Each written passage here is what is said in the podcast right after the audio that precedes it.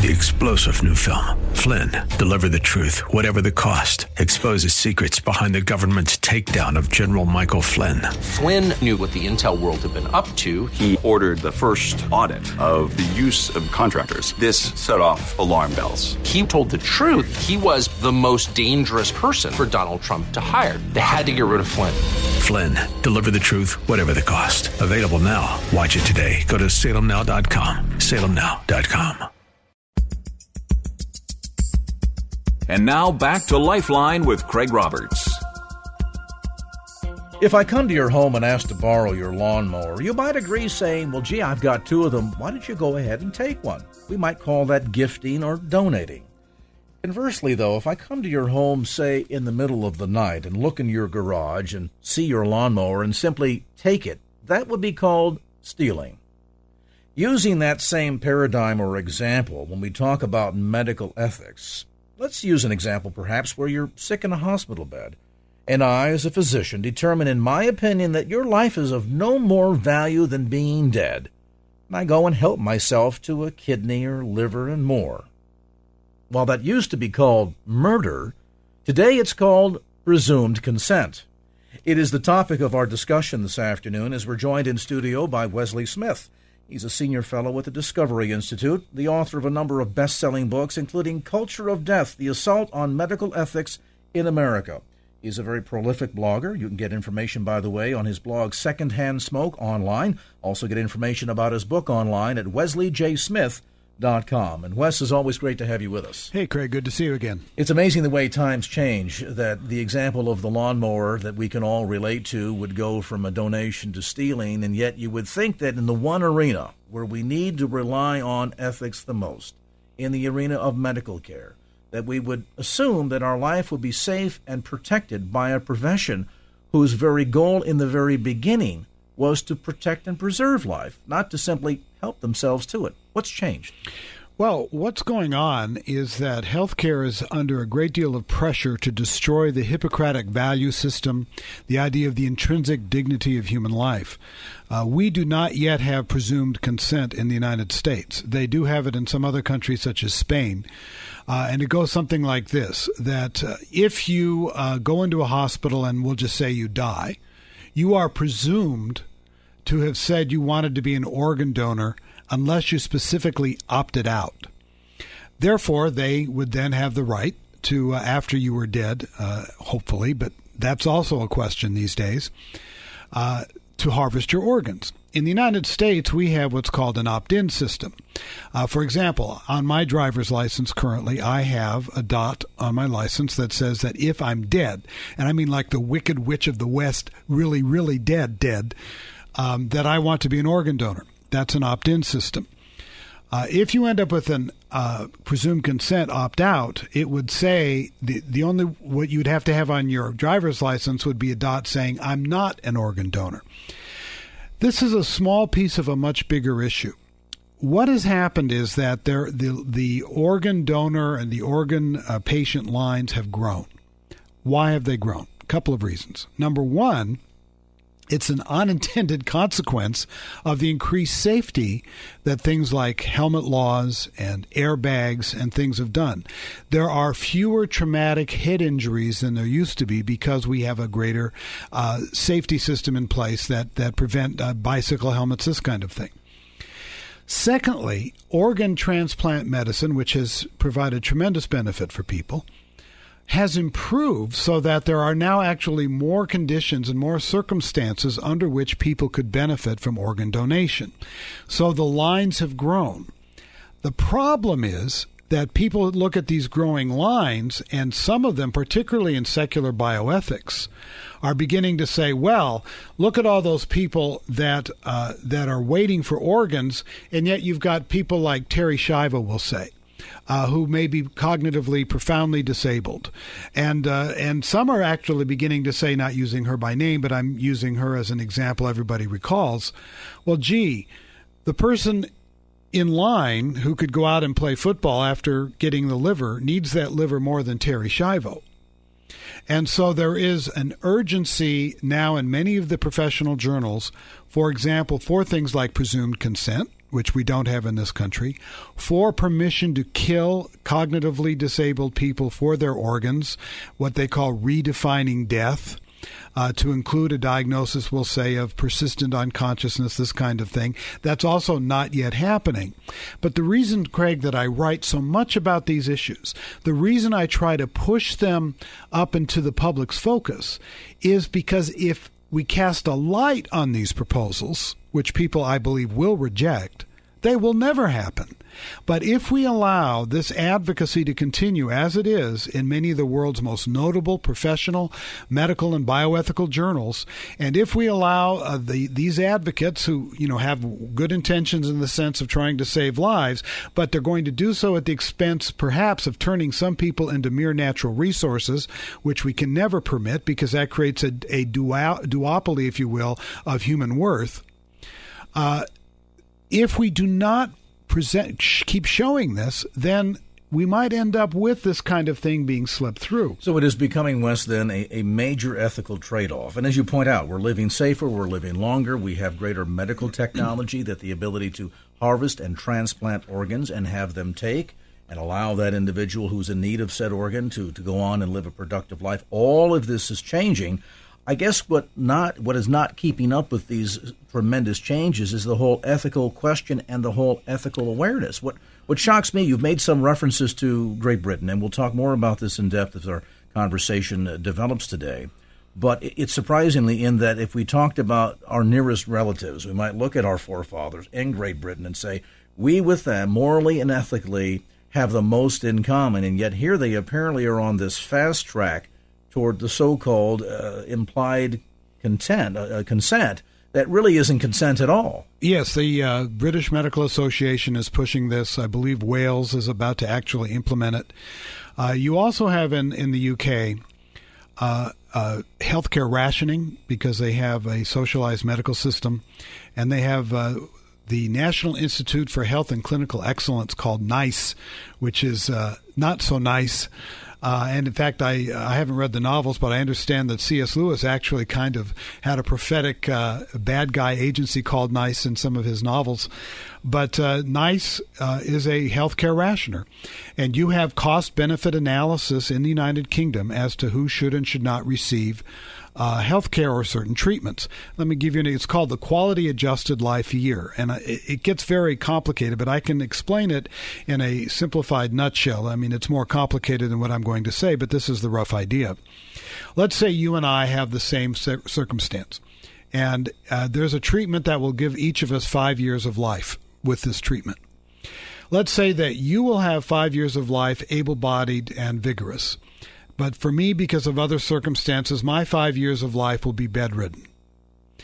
Under the quality adjusted life year, your treatment would be worth five years, and mine might be worth two years because I have a lower, quote, quality of life because I'm bedridden, eh, which is obviously an invidious judgment. Then you take the cost of that care, and they might say, well, gee, the cost, let's say it's $100,000. Again, I'm just throwing out figures it's worth a five year, $100,000 for Craig to have five years of quality adjusted life years. But we don't think it's worth Wesley being paid uh, his treatment $100,000 for two quality adjusted life years. Therefore, under that hypothetical illustration, you would get the treatment and I would be denied the treatment. Suddenly makes the insurance company um, charts and tables, the actuary tables, look pretty pretty evil and insidious. Now consider Obamacare and the, the Affordable Care Act. There will be, if the law remains in effect after 2012, cost benefit boards established. There's something called the Independent Payment Advisory Board, which is a super bureaucracy in terms of cutting healthcare costs for Medicare. The New England Journal of Medicine has proposed that we in the United States adopt the quality adjusted life year. We don't have it yet, but it has been proposed. We do have some formal health care rationing in the United States. Oregon is a classic example. Oregon rations health care on Medicaid. It says, let's say there's 750 various procedures and treatments and maladies to be that are on a list, and they will cover uh, the first so many depending on their budget. So let's say it's 650. If you are 650 or less, Medicaid will pay for that treatment. If you are 651 or more, it won't. And so that number adjusts. But it, but for example, in 2008, a woman named Barbara Wagner had recurrent lung cancer. She was terminally ill, and the doctor prescribed for her uh, that she received chemotherapy, not to save her life, but to extend it nine months a year. And that's all uh, legitimate, obviously, part of cancer treatment. It's efficacious, it, it adds life uh, if people want that. The state of Oregon wrote her a letter saying, No, we will not pay for your chemotherapy because it is not likely to extend your life five years. But guess what? Assisted suicide is legal. We will pay for that. They wrote her that letter. And there was another fellow named Randy Stroops who had recurrent prostate cancer, similar circumstance. They wrote him a similar letter. That's what can happen when you lose the concept of the sanctity and intrinsic equality and dignity of human life in healthcare. So we've made then suddenly, Wesley, this shift from ethics and morals and values and the family making those kinds of decisions and ultimately the individual to suddenly now turning this over to a committee. This is a bean counter who looks at this and says, based on the actuary tables, quality of life, our budget, what we think your life is worth, we either will or will not provide these particular uh, medical procedures. And that's the real danger here. And with uh, the Affordable Care Act, Obamacare, the entire, as we've seen in the recent uh, birth control controversy, the entire focus of what will be covered and what will not be covered has been centralized into the federal bureaucracy. There, that bill was 2,000 pages long, approximately. It will generate over 100,000 pages of regulations of the kind that we just saw with regard to trying to force Catholic organizations uh, to pay for birth control. Of course, that was never a, a uh, an issue that was anything other than the free exercise of religion. Well, suddenly now we have a bureaucrat back in Washington, D.C., who's deciding whether or not your father's life is of any value. Let's pause on that point. If you've just joined us, our conversation today with Wesley Smith, Senior Fellow at the Discovery Institute. He's the author of a number of best selling books, including Culture of Death The Assault on Medical Ethics in America. We're talking about a very troubling emergence of a shift in bioethics that, that largely is taking place in Great Britain today, but it seems to be communicating sort of a preview of coming attractions here in America. Many of these critical questions that, most importantly, we as the church need to be on the leading edge of not following behind. We'll take a brief time out, come back to more of the conversation, get a better sense of what this presumed consent means, and how soon before it shows up here in America. I'm Craig Roberts. This edition of Lifeline continues right here on KFAX. And now back to Lifeline with Craig Roberts. Welcome back to this edition of Lifeline. Again, we're joined today in studio by Wesley Smith, Senior Fellow at the Discovery Institute, a number of best selling books, including Culture of Death The Assault on Medical Ethics in America. You can read Wesley's musings and secondhand smoke available online. Details too at wesleyjsmith.com.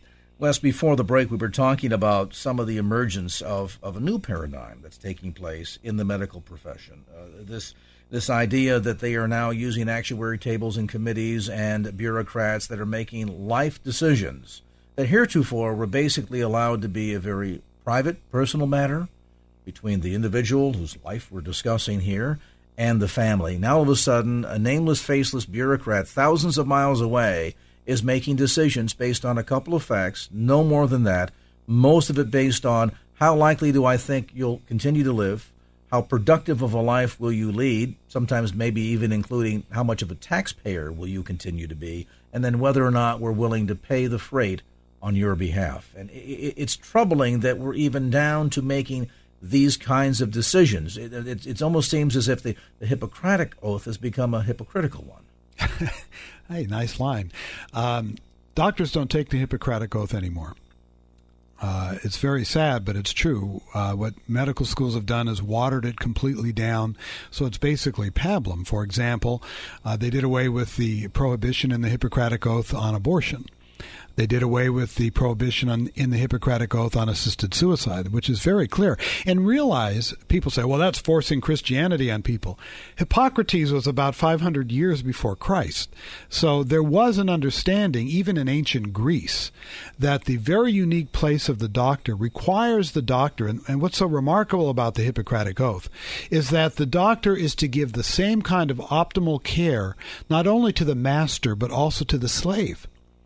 Now think about that in ancient Greece, where slaves, you know, were ubiquitous, and that really, uh, you know, that they were you could do basically almost anything with a slave, and yet under Hippocratic school of medicine, the slave was to receive the same level of, of treatment from the doctor as the master. So now we've gone from do no harm to suddenly there's do no harm semicolon with some kind of qualifier to follow. Well, well and think about how uh, in the last in my lifetime i'm 62 in my lifetime when i was a young man for a doctor to commit an abortion or to, to participate in assisted suicide would not have only been a crime but would have been considered profoundly unethical uh, by the medical professions. Today in victoria australia if you're a doctor and a patient approaches you and says, I want an abortion, and you have a, met- a moral or religious objection to abortion, you can't just say, I'm sorry, I don't do that. You must go out and find a doctor. You must procure the doctor uh, to do that for you. In other words, no medical conscience. In the Netherlands, the Dutch Medical Association, where euthanasia is legal, the Dutch Medical Association has now passed ethical rules saying that if a patient approaches a doctor and is legally qualified to be killed medically, euthanasia, and the doctor has a moral objection, that doctor can't just say, No, I won't kill you. That doctor must find a doctor who will kill you. And by the way, in the Netherlands, that same ethical uh, document, which you can find if you do a, re- a search on my blog, Secondhand Smoke, the Dutch Medical Association told doctors it was perfectly acceptable if a patient came in who wanted to be killed and was not qualified for euthanasia under the law to send them to how to commit suicide sites. Think about that. In Switzerland, they have suicide clinics where people fly to from all around the world. It's called in the vernacular suicide tourism, where for a price people can be made dead through assisted suicide. In Switzerland, because they've given up on the intrinsic dignity of human life, intrinsic dignity has been accorded in the Constitution to plants, to individual plants. And so a I'm not kidding, you're giving me this look. I'm sorry, I wish I were making this up. I'm not making this up. I wish I were writing a, a novel. It's not a novel. They had a, the the Swiss government appointed a bioethics commission to determine what is it about plants that give them intrinsic dignity. And it, it kind of came back to an old joke I've I've often told uh, when I've been in debates with people who say, like neo Darwinists, who say, well, you know, species distinctions are all a fiction. We all evolved out of the same primordial ooze. We all have uh, shared genes and so forth. And I, I would always say, well, gee, if you really want to get reductionist, Carrots are made of carbon molecules, and so are human beings, so there's no difference between us and carrots. That was my joke.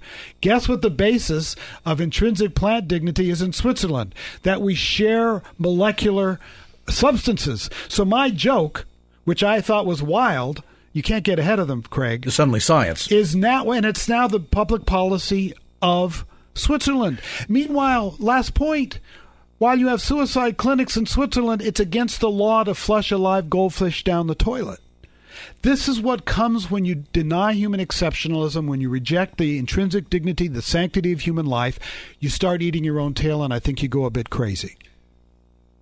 You make reference to Darwinian theory. My mind flashes, flashes back to the science of eugenics, which was widely endorsed by the medical community a century ago. The pseudoscience of eugenics. Pseudoscience, thank you. Um, certainly, a lot of this based on junk science, to be sure, a good dose of racism. Uh, we yeah. saw a, a, tremendous stamp of approval on the work of Margaret Sanger and her efforts in and the arena. And it was a progressive agenda, not a conservative Very much so. And, and, and we saw the endorsement of Sanger's work by none less than Adolf Hitler himself we can draw our own conclusions from that. What is the difference between that branch of pseudoscience a hundred years ago and what we're seeing today with so-called uh, presumed consent in England? Well, one had to do with supposed scientific distinctions between human beings. But what it really got down to was an ethical issue. Eugenics rejected the intrinsic sanctity of human life. It created invidious distinctions between the so called fit and the so called unfit. And does not this also do the same thing? We are in a era of new eugenics in which we are beginning to create different classifications of human life in terms of quality of life judgmentalism. Now, the old eugenics preached its poison with hate. The new eugenics preach, preaches its poison with compassion. But if you get past the justifications, you're beginning to see some of the same old discrimination uh, moving forward. Now, not based on morals as much, but based on quality of life, capacities, and things of this sort. Isn't a lot of this, Wes, though, just manipulation of, of terminology here? Uh, I mean, we, for example, 10 years ago we were talking about global warming. Today it's climate change. Uh, what years ago used to be considered to be suicide and, and the, the wrongful taking of life today is considered compassionate medicine. Well, yeah, and and that's how, uh, as we saw from the uh, novel 1984, Newspeak, love is hate, right? Mm-hmm. And you end up uh, you can if you you can manipulate the uh, lexicon uh, you can win the debate because he who controls the definitions tends to win the debate. The presumed consent issue, for example, has been debated for many years in the UK, and on my blog today, I pointed out that the, the British Medical Association has now said because they've not been able to win that debate using the term presumed consent, they now say we should call it a soft opt out. So they're changing the terminology again to try to win the debate. Assisted suicide, you see this all the time the term assisted suicide actually began. In fact, you go back to euthanasia. Euthanasia used to mean good in death in terms of dying a natural death in a state of grace, peaceful and surrounded by your family. Then the people who wanted to allow killing back in the 1890s grabbed that term and said, no, it's mercy killing, euthanasia. They changed the terminology. So people started saying, okay, we'll call it euthanasia.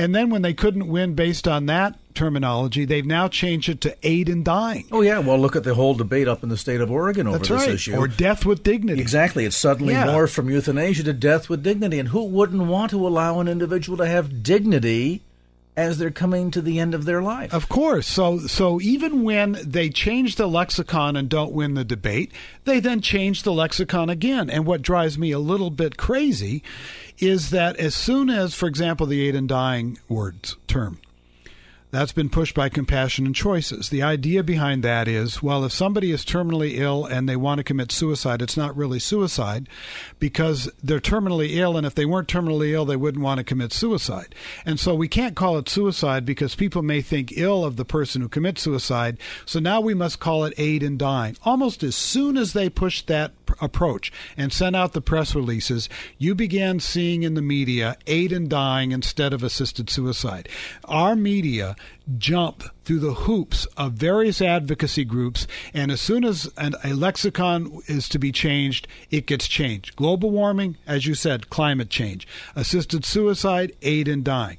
Presumed consent, now soft opt out. I mean, various things we could go through again and again. and the moral and ethical hoops through which we have to jump to accomplish all of this is unbelievable. I want to pause on that point. If you've just tuned in, Wesley Smith is with us tonight in studio, senior fellow at the Discovery Institute. To get a number of best-selling books out there, we've talked about one today, Culture of Death, The Assault on Medical Ethics in America. You can order that through Amazon.com. More information, too, as well as information on his blog online at wesleyjsmith.com.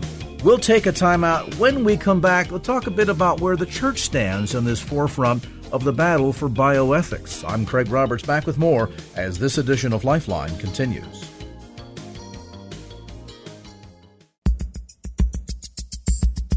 And now back to Lifeline with Craig Roberts.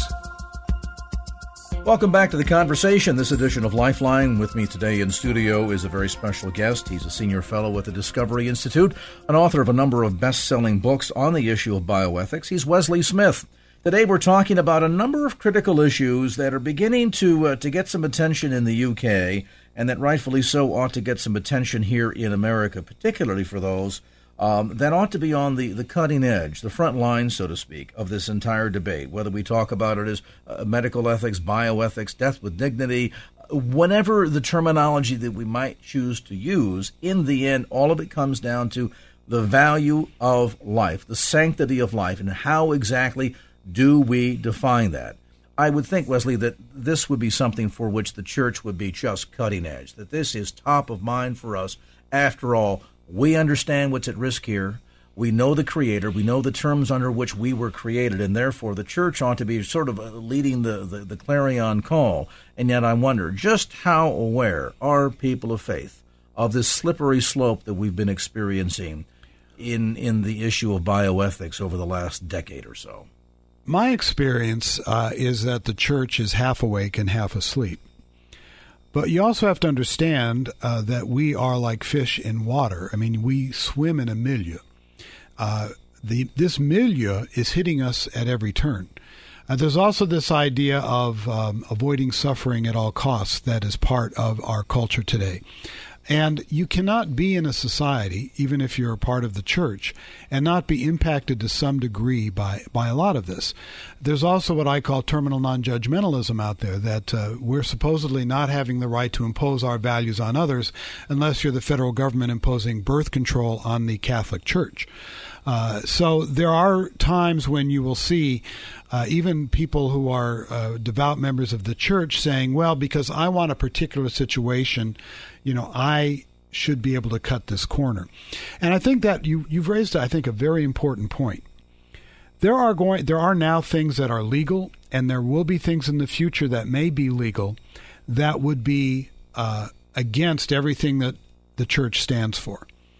The question then will become are people going to refuse to do things that the church says is immoral, even though it might, in uh, in their view, help them? This is going to lead to some very real crises of conscience, and the church is going to have to help people make the right and moral decision, regardless of what might be legal. All right. With that said, let's talk about some of the slippery slope. You refer to the church as fish in the water.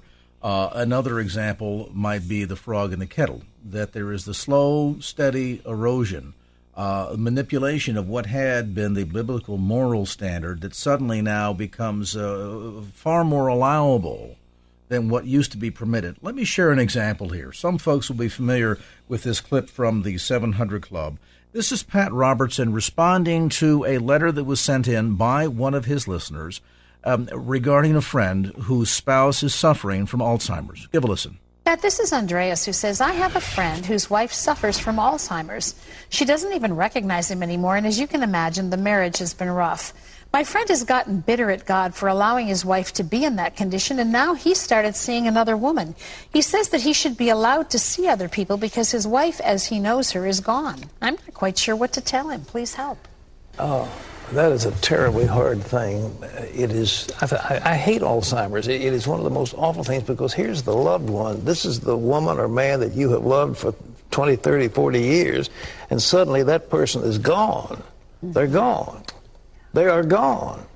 So what he says basically is correct, but I, I know it sounds cruel, but he's, he, if he's going to do something, he should divorce her and start all over again. But uh, you know, to make sure she has custodial care and somebody looking after her. But isn't that the vow that we take when we marry someone? That it's yeah, for better, well, for worse, for richer, for poorer. I know for if, if you respect that vow, but you say let death do us part. This is the kind of death. I certainly wouldn't put a guilt trip on you. Uh, he says the person who is suffering from Alzheimer's is just gone. Apparently, too, is the, the whole ethical foundation on this point. I mean, talk about situational ethics. Yeah, that was, I, I heard about that when it occurred, and it's just appalling. My uncle died of Alzheimer's, so I know what this is. He's not gone, he's disabled, he's ill. We don't abandon, at least we never used to, abandon the ill because it doesn't suit us and doesn't make us happy and we want to go out to greener pastures. The whole point, I thought, of marriage and of being, uh, in many ways, a Christian is you care for the ill. You do not abandon them so you can go have more fun. She isn't dead. Dying isn't dead. Dying is living. Uh, I just found that from a leader, purported leader of of the church, who once proclaimed himself uh, part of the uh, moral uh, renaissance in this country. It was just an appalling thing. How far removed is an opinion like that from what we're discussing today in the arena of bioethics and the issue of a physician now being able to say, well, you know, at one time we used to consider death um, coronary death. Heart ceases to pump, all body functions shut down. You are now declared clinically dead.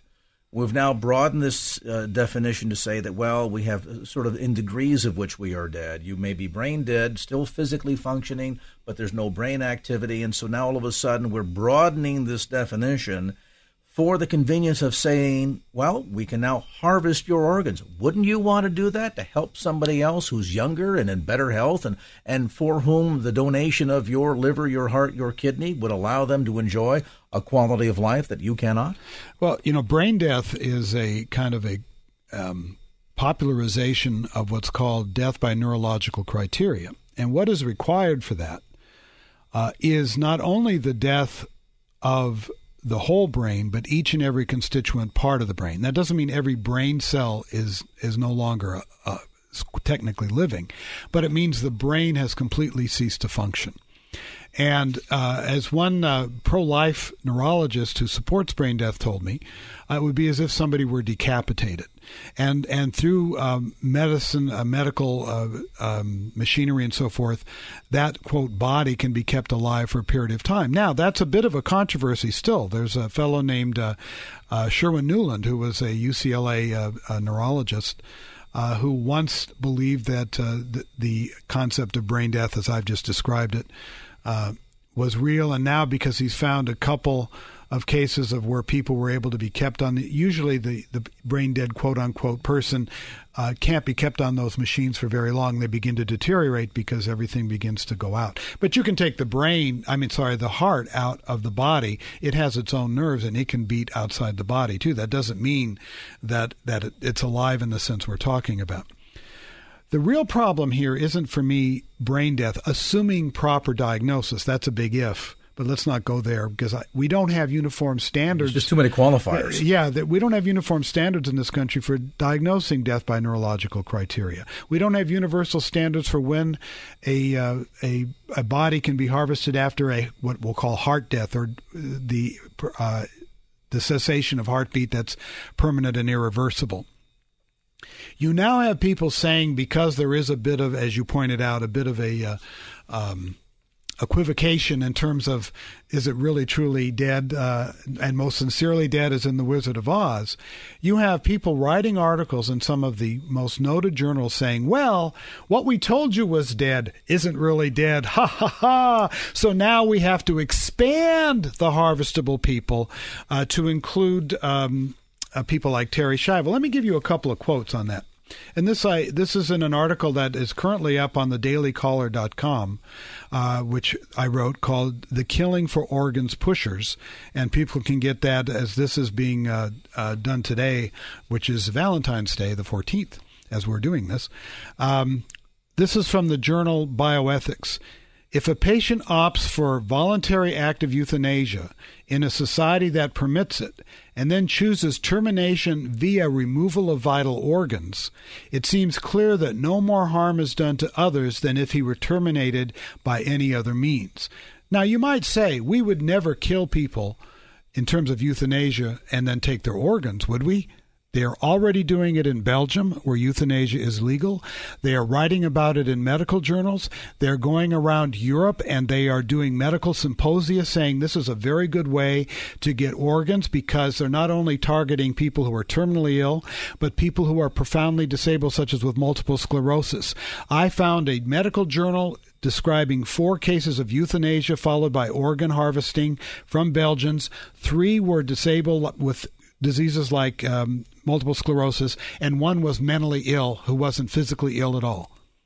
And by the way, we were talking about Switzerland before. They've created a constitutional right to assisted suicide for the mentally ill. Let's pause on that point because when we come back, I'm going to have you address the question, Wesley Smith, is what where is the moral divide between this point of or fashion of greater good thinking and what was being done by Dr. Mengele in Auschwitz in the 1930s and 40s. We'll pause, come back to more of our conversation. We're talking today about a critical question before the church, and that is the whole issue of medical ethics, bioethics, and this alarming slippery slope down which we are already headed in many parts of the world, and what we as the church need to be doing. A brief time out, back to more of the conversation as this edition of Lifeline continues.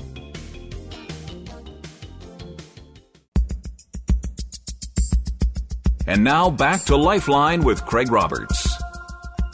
Welcome back to this edition of Lifeline. Again, let me share information if you'd like to get a copy of um, one of Wesley Smith's best selling books. Uh, one of the most apropos to our conversation today is a book he wrote called Culture of Death The Assault on Medical Ethics in America. That's available through the usual suspects, Amazon.com. You can also get more information about Wesley's blog found at Secondhand Smoke. Details on his website at wesleyjsmith.com. We're talking about the whole question of bioethics today and this alarming, um, frankly, slippery slope down which we seem to be headed, much of it justified by a morphing of what had been um, very firm bioethical foundations that now all of a sudden is taking on the sort of this the spirit of the greater good going on. Because after all while the quality of one person's life might be diminishing can't we uh, automatically help ourselves to those organs to improve the life of someone else's and to a degree, as we were mentioning, Wes, just before the break, this idea of of uh, basically playing God in some respects is deciding who gets to live, who doesn't, and how we define the quality of life, up to and including suggesting that while someone might have a diminished capacity from a mental standpoint and yet still be fully functioning individual in every other and, regard, and even seeking to redefine the meaning of death itself. So, so with that in mind, then, what where is the medical divide? Are there any degrees of separation here left at all? Or is this, frankly, morally and ethically no different than the justification used by the Nazis as Dr. Uh, Mengele was doing his experiments on twins in Auschwitz in the 1940s? First, this is not a done deal. And one of the reasons I work so hard uh, on my blog, on the articles, and coming into studio like this is because the contest is on there is a robust defense for the sanctity of human life. Uh, places like uh, what I work at the Discovery Institute, the Center on Human Exceptionalism. So the lines are not being drawn, have not been drawn yet, but they're heading in that direction. In other words, there's still time to reverse this. Yes, and but people have to be aware of it.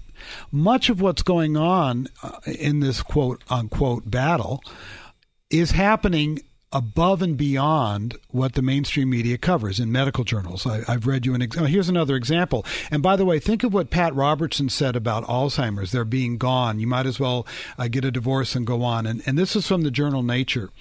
Few things are as sensitive as death, but concerns about the legal details of declaring death in someone who will never again be the person he or she was. That's exactly what Robertson said should be weighed against the value of giving a full and healthy life to someone who will die without a transplant.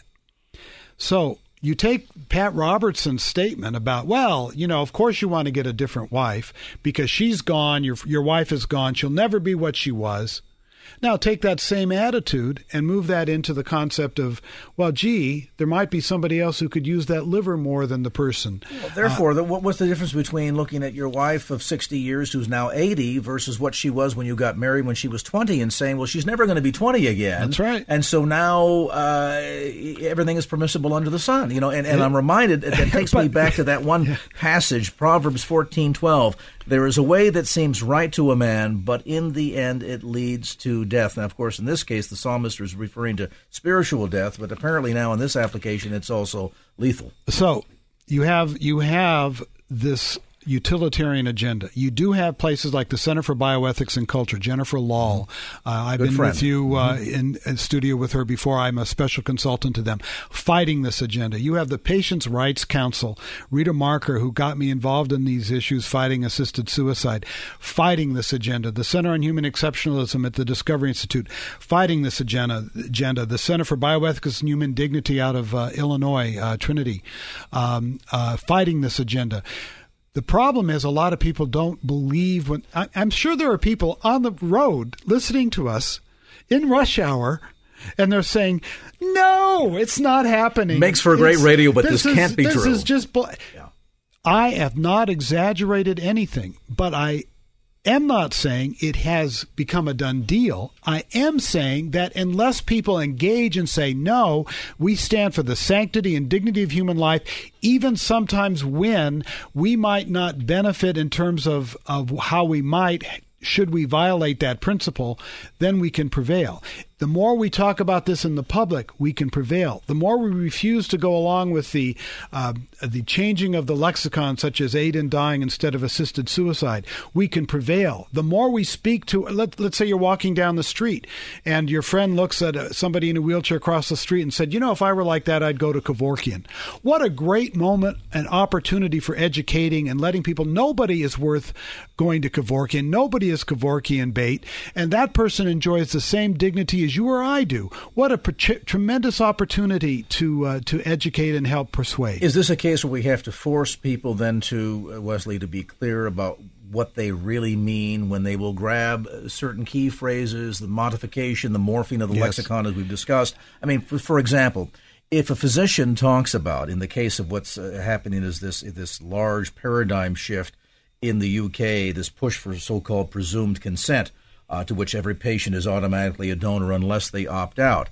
Um, where to me, the person that's laying in the hospital bed is my brother, my father, my son, but to a physician, they're just a source of spare parts.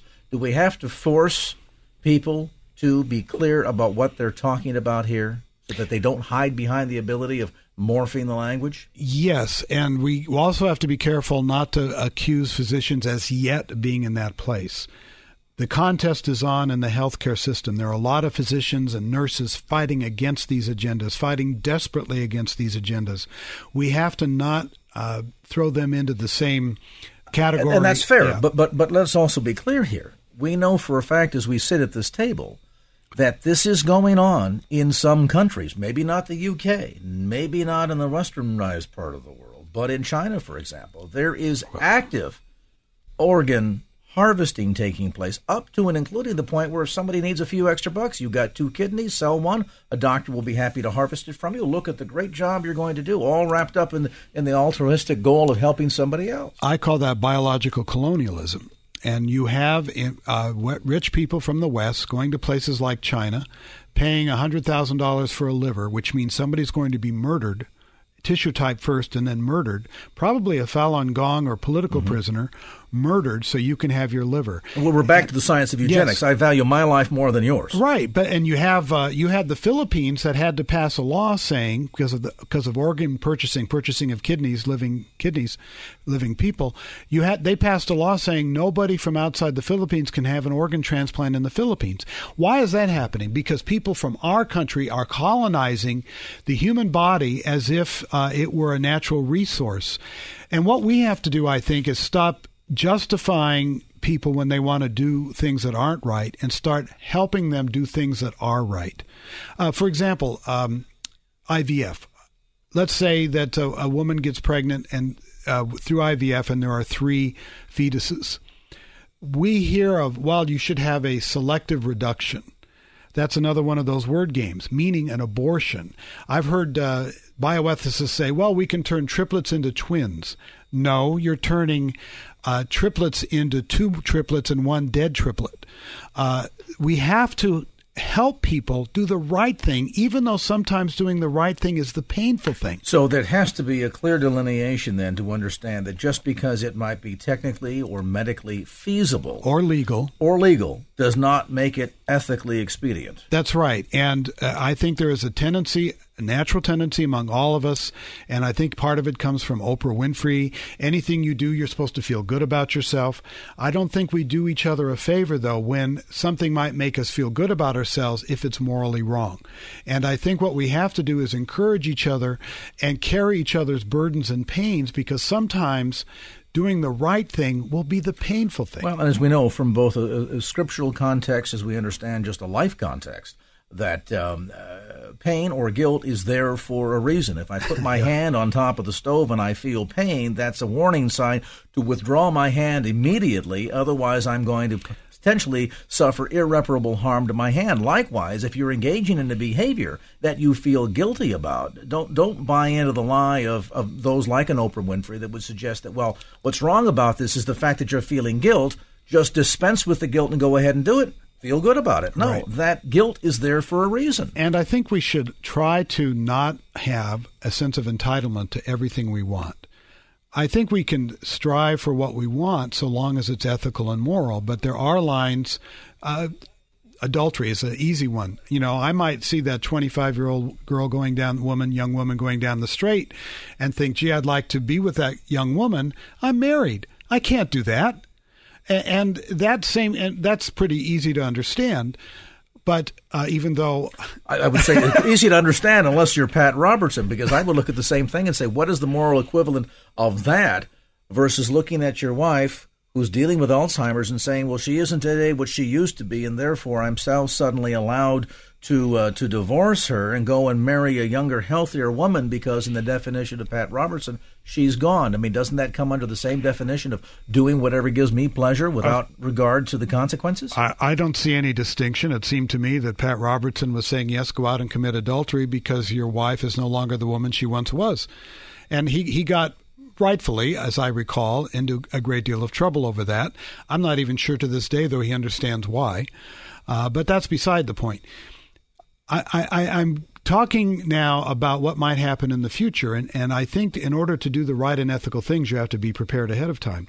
What if there is a uh, treatment for um, diabetes for children with embryonic stem cell research, and your daughter has diabetes, and the doctor says, I can use embryonic stem cell therapy to help your daughter? And you know that that came from destroying human embryos to obtain this this uh, treatment. Are you going to take it or aren't you going to take it? What if you find that uh, if uh, we kill grandma uh, for her uh, in, through euthanasia, we will be able to actually inherit $300,000, whereas if we allowed her to live out her life with proper treatment, we might inherit $50,000. What are we going to do? These are the kind of dilemmas that we are going to face. And just think if you're in the medical uh, uh, professions, what if assisted suicide becomes legal and they say under Obamacare, which could happen, it must be covered by health insurance. What is the church going to do in terms of, of their health insurance policies? Because if the federal government can tell you that you have to cover birth control if you're a Catholic organization. They can tell any organization if assisted suicide becomes legal that it has to be covered as well. well certainly, they're looking at the breadth and depth of life and pray the truth. Sure. Let's pause on that point. We'll come back with some closing thoughts. With me today in studio is Wesley Smith, Senior Fellow at the Discovery Institute. More of our conversation as this edition of Lifeline continues. And now back to Lifeline with Craig Roberts. Welcome back to this edition of Lifeline. Our visit today with Wesley Smith, Senior Fellow at the Discovery Institute, continues. Wes's book, by the way, Culture of Death The Assault on Medical Ethics in America, available through Amazon.com. As well, you can get more information through his website, information too on his blog, found at Secondhand Smoke. Details online at wesleyjsmith.com. That's Wesley J. Smith Com. We're talking about a, a, very troubling paradigm shift that's happening in the medical community. It's happening certainly at the level at which uh, the services that are provided by physicians are being paid for. Uh, for example, what's happening in nationalized healthcare in countries like Britain, the shift that we see taking place in the same direction here in our own nation. We're suddenly now motivated by concerns over lacks of resources, whether it's an issue of living longer, living healthier, um, living safer, and therefore not having as many organs at our disposal to transplant into other individuals, or simply saying we only have so much money, so we have to somehow come up with a yardstick by which we measure who gets the money for one treatment and who does not. All of a sudden now, we're seeing a massive erosion of what had been the foundation of ethics in America. And it's I would seem too, Wesley, that a big part of this is seeing a the slow erosion of what had been the the guiding light, so to speak, the moral compass of America, the Judeo-Christian ethic. Absolutely. That said to us that life has an intrinsic value, not comma if, but rather life has value. Period. We that these, been. We hold these truths. Yep. It's been changed from a period to a comma. It's been changed to to a comma, and there is a great deal of persuasion to get people to say that life doesn't necessarily have uh, value. Moreover, that human life as a value itself is irrelevant. What matters is certain capacities. So, in the animal rights movement, uh, which I believe we've talked about, um, it isn't the being human is not what gives value. It's the ability to feel pain. Now, this is not animal welfare, but animal rights. And so, PETA brought that lawsuit against SeaWorld trying to declare whales to be slaves. Why? Because in in that tech, that uh, belief system, there is no moral distinction between whales and cows and squirrels and people. Uh, in uh, uh, some radical environmental groups, human beings are not only not uh, uniquely valuable. We're the villains of the planet. We're the AIDS afflicting planet Earth. And so we have become, uh, look at that movie, um, The Day the Earth Stood Still, the remake, starring Keanu Reeves. In the original version from the 50s, Michael Rennie, the alien came down to Earth to save people from themselves. In the Keanu Reeves remake, the alien came down to Earth to commit total genocide to save the Earth. And that was an A list Hollywood movie. That was the, the, the, so there are anti-human agendas. Humanism is morphing into anti-humanism. The concept of human exceptionalism is being disdained and attacked. The sanctity of human life is being discarded if the church falls prey to this, and I don't think it will, but realize the church, how did the church begin to gain uh, credibility in ancient Rome? It was rescuing babies exposed on hills and raising those children as their own. It was nurturing and caring for the poor. We uh, Christians showed ourselves to be a different ethic from the reigning pagan culture, which was very harsh. And that ethic, that value, was not extended exclusively to ourselves and right. our own camp, but extended beyond our borders. And, and look at the Sisters of, of, of Missionaries of Mercy, the Mother Teresa's group. They had an AIDS hospice during the height of the AIDS uh, epidemic here in San Francisco. And I moved to San Francisco in 1992. It was horrible to see. What a catastrophe for those young men. The Sisters of Missionaries of Mercy took them all in comers, Catholic or non Catholic. That's what Christianity is. And yet, under this new Obamacare rule, the missionaries of mercy, because they weren't restricting their care to Catholics, would have to cover contraception in the nuns' health care plan. Obviously, we're in a, a, a very critical position right now. We're, we're, at a, we're at a crossroads where our action or inaction is, is really going to determine the direction of our nation, of our planet, uh, forever to come. In a few moments, if you would, as our time winds down this afternoon, Wes, give us some insights in terms of what needs to be the, the marching orders here for the church. I think, uh, and you would know the scripture uh, where to find this, but when in the separation of the goats and the sheep, mm-hmm. Uh, I wheat of the chaff, as was, the case may be. I was hungry and you fed me. Mm-hmm. I was in prison and you visited me. I was sick and you cared for me. This is a paraphrase. Uh, and when did we do this, Lord? When you did that to the least of me, you did it on uh, my brothers. You did it unto me. That good. That whole um, discourse really focuses me. If we end up in a place where we start discarding people, we could end up on the other side of that equation. I was sick and you killed me. Mm. I was old and you abandoned me. When did we do that unto you, Lord? When you did that unto the least of these, my brothers and sisters, you did it unto me. That for the church is a clear dividing line it takes us back again in that passage of Matthew 25 to what we saw demonstrated in the dangerous slippery slope that took place in Nazi Germany. We made references to this earlier on in our conversation today. Uh, that when they came for the Jews, I wasn't a Jew, so I said nothing. When they came for, and we just ticked off the list of individuals, they came for the communists, I wasn't a communist, so I did nothing. When they came for me, there was no one left to speak up for me. But we also have to be careful not to say uh, this is Nazis because people will look around and say, "Wait a minute, we're not seeking Heil and we're not setting up death camps." And yet. and yet and the the things the Nazis did in terms of the medical uh, Holocaust, the sterilizations, 340,000 people involuntarily sterilized in Germany. That came from the law of California, our euthanasia, our sorry eugenics law. The uh, the medical Holocaust of the euthanasia murders of the disabled babies and the uh, the disabled adults under the T4 program, Tiergarten 4.